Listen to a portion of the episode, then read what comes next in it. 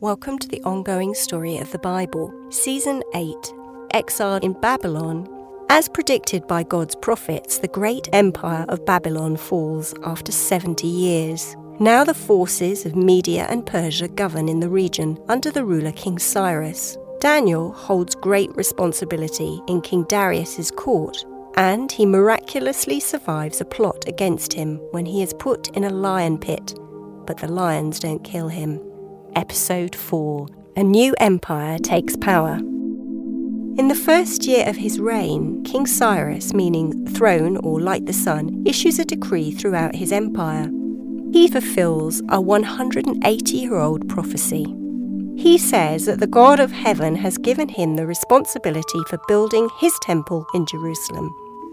Hebrew exiles may return home and they should ask their neighbours to provide silver and gold. Now Cyrus returns the temple bowls and cups which Nebuchadnezzar took from Jerusalem. So, around 40,000 Hebrew exiles decide to make the 500 mile journey home to Israel. Now Daniel acknowledges his people's sins. Daniel studies records of prophecies concerning Israel's 70 year exile. He prays to God, acknowledging the defiance of his people toward God and his laws. He talks to God of his power and asks him not to delay his promise of restoration. Now the angel Gabriel appears to Daniel. It is evening, the time when sacrifices would have taken place in the temple in Jerusalem. The angel Gabriel appears and tells Daniel that God has answered his prayer and that God loves him. Gabriel tells Daniel that God has assigned 7 times 70 years, a total of 490 years, for freeing his people. The temple in Jerusalem will be rebuilt, and when 7 times 7, 49 years pass, God's chosen leader will appear. Jerusalem will stand for 434 years, 7 times 62. But then God's chosen leader will be unjustly killed. At this time, Jerusalem and the temple will be destroyed by an invading army. Then the ruler of the invading army will make a seven year agreement with the people. But after three and a half years, this ruler will stop temple sacrifices and offerings then something called the awful horror will be placed on the highest point in the temple. It will remain there until the person who put it there meets the end which God has prepared for them. Now Daniel has more visions. When Cyrus has been king of Persia for three years, Daniel begins three weeks of mourning. He goes to the river Tigris, looks up, and sees a person with a shining body wearing linen clothes and a gold belt. No one else notices the person. Instead, they become terrified and hide. Then the person, an angel, speaks, and Daniel falls to the ground in terror. The angel says that God loves Daniel and his prayer is answered, and he explains the Hebrew people's future. Daniel is weak because of the vision, and the angel touches his lips. Again, the angel says that God loves him, and Daniel mustn't let anything worry or frighten him. The angel says three more kings will rule Persia, and at the height of the fourth king's power, he will challenge Greece.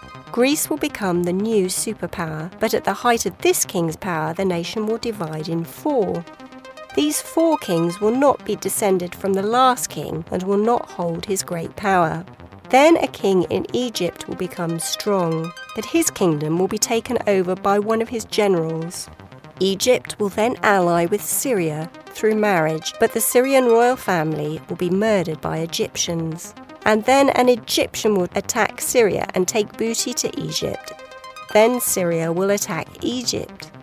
Battles will ensue between the two powers. After some time, Hebrews will attack Egypt, but also be defeated. Then a Syrian king will take Israel, make alliances with Egypt, and attack other nations by sea. The Syrian king will be defeated and a new king will oppress the people with taxes. Eventually, the Romans will come in ships and oppose Syria. The Syrian king will try to stop the people worshipping God and will desecrate the temple. There will be killings, robbery, imprisonment, and the king will only honour people who accept him as ruler. At the end, he will fight furiously, killing thousands.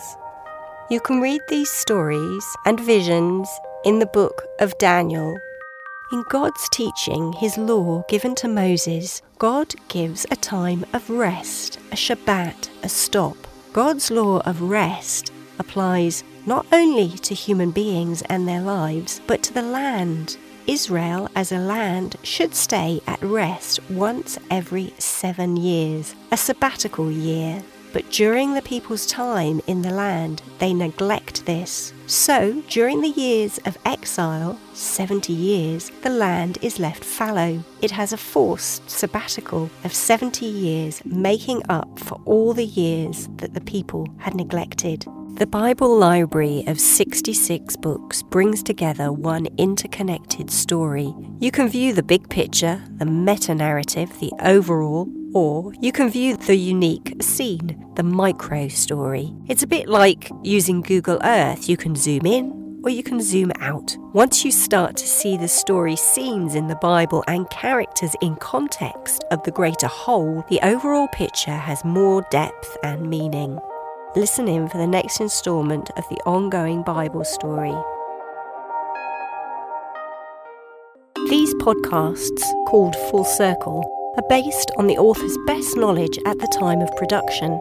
They've been created from the Bible texts, commentaries, and historical studies. The Bible is God's living word, and its story and learning is unfolding and ongoing.